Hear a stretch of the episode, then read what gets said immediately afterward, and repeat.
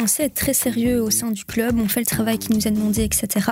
Une fois que notre travail est effectué, qu'on a fait une réunion générale ou quoi que ce soit, Il faut garder cette part d'activité d'activité extrascolaire. extrascolaire. Et alors, ouais, Une voilà, part de fun de temps en temps, un team building ou autre. euh, c'est ça, ou Même pour souder les liens, c'est essentiel. Voilà, Donc on s'amuse aussi dans votre club. Ah, bien De sûr. temps en temps.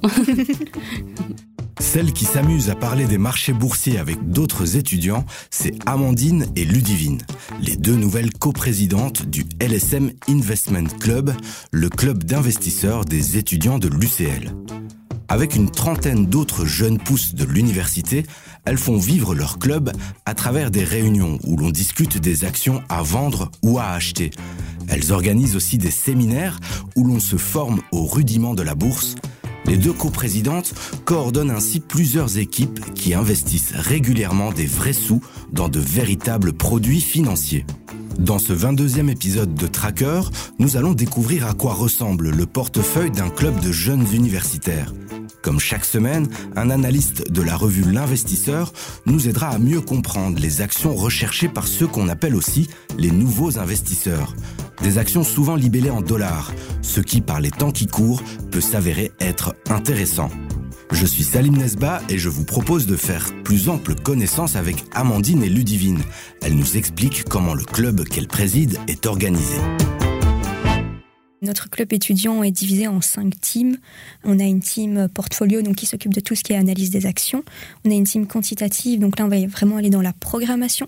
Puis nous avons une team académique qui va vraiment s'occuper des événements, essayer de trouver des partenaires pour promouvoir l'investissement.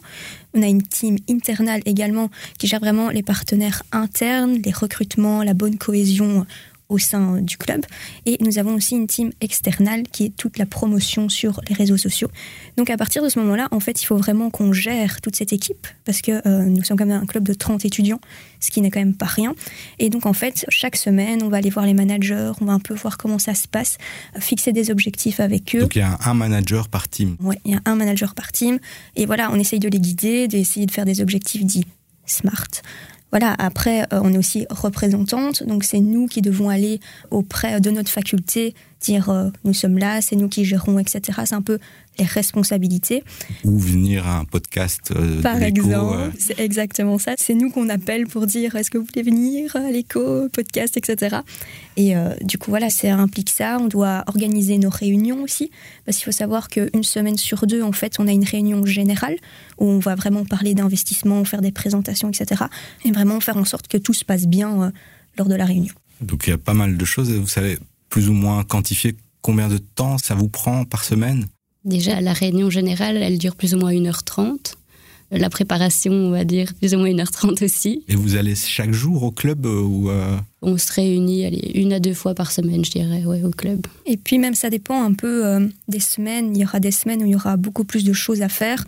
Euh, je pense notamment ici, ça vient d'être euh, le recrutement. Donc là évidemment, il faut débriefer des CV, des lettres de motivation. Puis il va falloir faire les interviews, redébriefer comment ça s'est passé sur l'interview. Puis après, il faut renvoyer les mails, il faut rencontrer les nouveaux qui s'intègrent bien, etc. Donc là, par exemple, je dirais que la semaine dernière, ça a été un peu plus. On a été presque tous les jours, on va dire, euh, à notre local. Mais cette semaine, c'est un peu plus light, on va dire. donc si je comprends bien, pour intégrer votre club, il faut poser sa candidature avec une lettre de motivation et un CV. Exactement. C'est quand même sérieux. Bah, en fait, on veut surtout que les gens soient intéressés, parce que malheureusement, parfois, trop de gens sont là juste pour la ligne sur le CV, et on se rend compte qu'ils vont pas forcément venir à nos réunions, etc. Et notre but, c'est vraiment de partager sur le monde de la finance. Donc, on veut vraiment des gens qui se sentent impliqués. Et donc, euh, si euh, on ne fait pas ça, bah, ça part un peu dans tous les sens. On l'entend, les journées des présidentes sont bien chargées. En plus des cours, des travaux pratiques pour l'UNIF, l'animation du club d'investisseurs prend beaucoup de temps. Mais nos deux invités de la semaine ne voient pas le temps passer, elles sont passionnées par les marchés. Et comment fait-on dans un club d'investisseurs pour s'entendre sur une stratégie commune? Comme dit précédemment, la team portfolio fait ses petites analyses, euh, je dirais deux à trois fois sur l'année. Ensuite, euh, en fonction de ça, on procède au vote. Et du coup, ça se fait à la majorité euh, des membres. Et vous votez pour combien d'actions? Bah, En fait, tout dépend des liquidités qu'on a sur le compte. Donc en fait, on a un CFO dans le club qui vraiment gère euh, les investissements, même les dépenses courantes du club. Vous êtes vraiment, vraiment très bien organisé. Ah, mais en fait, on n'a pas le choix parce qu'en fait, on est une association. Nous avons un CFO qui gère notre compte chez notre broker et il nous dit voilà, nous avons X liquidités, donc on peut se permettre de faire X de là, la team portfolio, comme l'a dit Amandine, nous euh, propose des actions. Puis il y a un vote de manière collégiale où on prend en compte les commentaires, etc. Parce qu'il y en a qui disent Ah, ben moi, je ne veux pas euh, trop celle-là, j'aimerais qu'il y ait un peu moins d'actions, etc. Et en fonction de ça, on voit euh, ce qu'on peut acheter ou ce qu'on peut vendre aussi. Parce que parfois, on voit que on a fait une belle performance et que maintenant, on n'ira certainement pas plus loin, qu'il faut la vendre et que ça se finit là. Et qui alimente ce compte euh, C'est l'UCL qui vous donne plein d'argent? Pas du tout. c'est les membres. Euh, on essaye d'abord d'avoir une cotisation mensuelle. En fait, on s'est rendu compte que si le membre ne cotise pas, ils se sont pas réellement impliqués et ne prend pas forcément les mêmes décisions que nous on aurait prises. Et du coup, on essaye vraiment que euh, chaque membre ben, essaye de cotiser mensuellement. Après, si c'est pas possible, ben, on s'arrange, mais généralement, on trouve toujours une solution. Vous avez une, idée de montant qu'il est bien de mettre dans cette enveloppe commune? Bah, En fait, quand euh, chaque nouveau membre arrive dans le club, on demande une cotisation de 50 euros. Et après, on demande par mois un multiple de 10 euros. Donc en fait, on demande 10 euros minimum pour que la personne se sente impliquée. Mais après, si elle veut mettre plus, c'est libre de son choix. Et au final, euh, en mettant de l'argent, les membres peuvent en gagner ou en perdre Ça dépend du marché. Et comment vous faites vos calculs? C'est aussi le CFO qui... C'est le CFO qui gère tout ça. On a une base de données et on sait telle et telle personne a mis X euros dans le portefeuille et depuis qu'il a mis l'argent dans le portefeuille, il y a eu une plus-value ou une moins-value de autant. Et euh, à tout moment, si le membre maintenant décide de quitter le club ou pas, comme il veut, il peut reprendre investissement. Si maintenant il quitte le club, il peut aussi laisser son investissement parce qu'on considère que nous avons des alumni et il peut laisser fluctuer son argent dans le portefeuille et le reprendre plus tard euh, s'il le désire. Alors, est-ce que vous étiez investisseuse euh, en actions, en bourse, avant d'intégrer le club, ou c'est en intégrant le club que vous êtes devenue euh, investisseuse particulière Moi, de mon côté, euh, avant d'intégrer le club, je voulais me confronter au marché, mais sans y prendre euh, les risques réellement. Et du coup, m'est venue l'idée de, créer un portefeuille fictif. Et c'est juste, sinon avant, je discutais et débriefais un peu de l'actualité avec mon papa, mais sans concrètement rien faire. Quoi. Mais aujourd'hui, ton portefeuille, il est toujours fictif? Non, j'investis réellement aussi. Personnellement, ben moi, c'est grâce à mon grand-père qui m'a toujours, euh, depuis que je suis petite, parlé de l'investissement. Puis en fait, on a un moment été à la banque. C'est souvent comme ça que ça se fait, on a des comptes titres et en fait euh, on nous conseille entre guillemets dans quoi investir. Mais en fait euh, à l'époque j'étais vraiment jeune et je ne comprenais pas vraiment forcément tout ce qui se passait. Puis un peu avant le Covid, j'ai commencé vraiment un peu à m'y intéresser et à investir vraiment personnellement sans qu'on me guide mais toujours en étant euh, très euh, sur la défensive, on va dire. Après, une fois d'avoir intégré euh, le club, eh ben, j'ai commencé aussi à investir un peu plus. Mais il faut dire que comme on investit, qu'on a un portefeuille commun dans le club, c'est vraiment par là que les premiers investissements se font. Est-ce que le club vous a amené plus de compétences, plus d'assurance dans vos choix personnels? Mhm. Oui. Ben, par exemple, l'année passée, on a organisé une formation en bourse sur cinq séances et clairement, c'est grâce à ça en fait que on se développe et euh, on en sait davantage euh, à ce niveau-là. Il est temps maintenant d'ouvrir le portefeuille du club d'investisseurs de l'UCL. Vous allez l'entendre, les valeurs américaines ont une place de choix dans les investissements des étudiants. Et comme ils sont plus d'une trentaine de cerveaux à être impliqués dans la stratégie du club, la répartition du portefeuille est très claire on a 20% euh, qui représentent des ETF, 75% euh, des actions et on a 5% de liquidité. Pourquoi est-ce qu'on a 5% de liquidité Parce qu'on a besoin toujours d'une réserve au cas où des membres ou des anciens membres veulent récupérer leur investissement.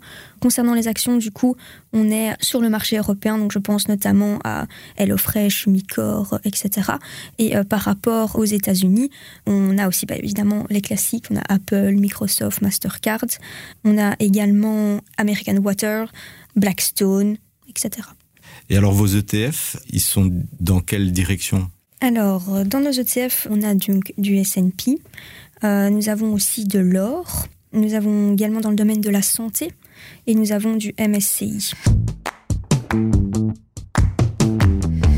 Les ETF se portent plutôt bien par rapport à nos actions. Je pense que c'est aussi ça qui nous permet de sortir un peu la tête de l'eau, comme on dit. Vous avez les chiffres pour les actions et pour les ETF ben, Tous nos ETF sont en, positif, en fait. Depuis le début de l'année? Depuis le début de l'année, comparé à nos, euh, nos actions qui sont la plupart dans le rouge. Notre portefeuille a diminué de plus ou moins 8%, mais comparé à la tendance générale, je veux dire qu'on s'en sort plutôt bien. Allons à présent voir Kevin Jacobs, l'analyste de la revue L'Investisseur. Il a quelques remarques à faire au sujet du portefeuille de nos invités de la semaine. Mais avant d'entrer dans le cœur des choses, demandons à Kevin si lui aussi investissait dans un club lorsqu'il était étudiant. Mais alors malheureusement non, je ne faisais pas partie d'un club d'investisseurs. Il y a plusieurs raisons à ça. Premièrement, quand j'ai fait mes études, c'était des clubs qui étaient très très peu connus. Les réseaux sociaux, c'était encore que le début, donc euh, c'était difficile de savoir que ces clubs existaient en soi. Euh, puis il y a une deuxième raison qui est surtout la plus importante, c'est que même si je m'intéressais déjà au marché avant de faire mes études, j'ai fait que mon premier achat quand j'ai commencé à travailler, donc après mes études car j'estimais que j'avais pas assez de réserves sur le côté pour commencer à investir à ce moment-là. C'est un peu une erreur de ma part parce que je pense que même si on n'a pas les moyens pour investir, déjà se mettre dans un club d'investissement dès qu'on peut en fait, bah, c'est très très bien parce qu'on acquiert comme ça une certaine expérience sur les marchés. Et puis en plus aujourd'hui, les montants pour accéder à, l'investissement peuvent être beaucoup plus euh, réduits. Euh, donc voilà, j'encourage vraiment tout le monde, euh, si c'est possible, de rejoindre des clubs d'investisseurs. Le club de l'UCL est très investi en dollars. Comme beaucoup de jeunes investisseurs, ils sont attirés par euh, des actions américaines. Ces dernières semaines, on voit que le dollar se renforce par rapport à toutes les autres devises. Alors, est-ce que c'est une bonne chose de continuer maintenant à investir en dollars? Dans notre groupe tracker, il y a Giorgio qui nous a dit que son portefeuille euh, est pour moitié en dollars, qu'il a une perte de 9%, mais au final en euros, c'est une de 8%. Alors oui et non par rapport à l'investissement en, dollars. Je dirais qu'il faut commencer à se méfier parce qu'effectivement le dollar a, a fortement grimpé et quasiment par rapport à toutes les devises, excepté euh, quelques devises de marché émergents. Et donc historiquement, on se retrouve avec un dollar qui est très très cher. On a dépassé la parité avec l'euro par exemple. Euh, ça s'est rarement produit hein, depuis que l'euro euh, existe. Donc pour ça, je dirais non. Mais je dirais oui aussi, il faut continuer à être investi en, dollars parce que, bah, comme je dis toujours, il faut se diversifier en termes de secteur, en termes de géographie. Eh ben, c'est pareil pour les devises.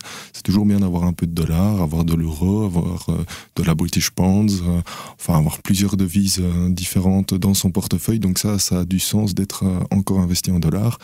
Et puis de toute façon, si vous voulez investir dans certains secteurs, je vais prendre le secteur technologique qui est le meilleur exemple, c'est très difficile d'éviter les USA et les actions sont cotées en dollars. Hein, si vous prenez un Apple, un Facebook ou, ou que sais-je encore, vous avez d'office l'obligation de passer par les dollars. Donc ça fait toujours sens d'avoir du dollar dans son portefeuille.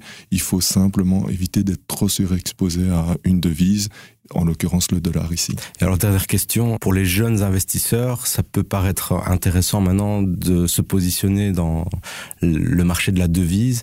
À quoi il faut faire gaffe? Le marché d'échange est vraiment un marché euh, très très compliqué. J'aime bien dire que c'est une bête à part comparé au marché des actions parce que là on est aussi dépendant de l'action des banques centrales par exemple.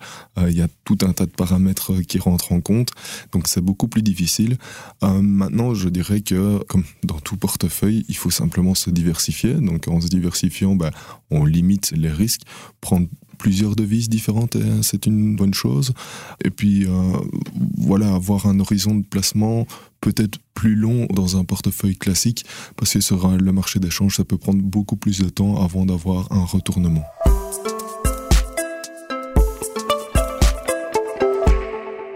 On retrouve les présidentes du club d'investisseurs de l'UCL pour parler de leur position de femmes dans un monde de requins, comme le précise Ludivine.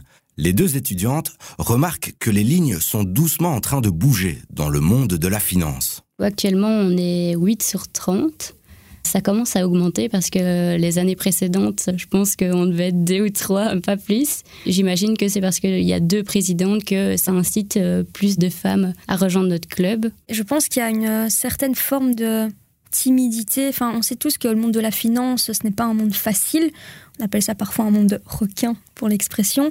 Et euh, parfois, il y a des personnes qui viennent au recrutement qui disent ah, au niveau euh, parité, est-ce que c'est beaucoup de femmes, etc. Et on leur dit bah, qu'on est clairement en minorité, mais que ça commence un peu à se développer. Il faut savoir que l'année dernière, c'est la première fois qu'il y avait une femme en coprésidente avec euh, le coprésident. Et cette année, c'est vraiment la première fois où on est deux coprésidente euh, d'un club d'investissement. On est quand même assez fiers. Donc on voit ça se développe, mais il y a encore pour moi cette réticence. Mais même dans les cours, en fait, on peut apercevoir. Par exemple, j'ai du coup une majeure en finance et euh, on est beaucoup moins aussi, quoi. Et je pense que dans le monde réel, euh, on est aussi à des proportions. On sera avantagé plus tard.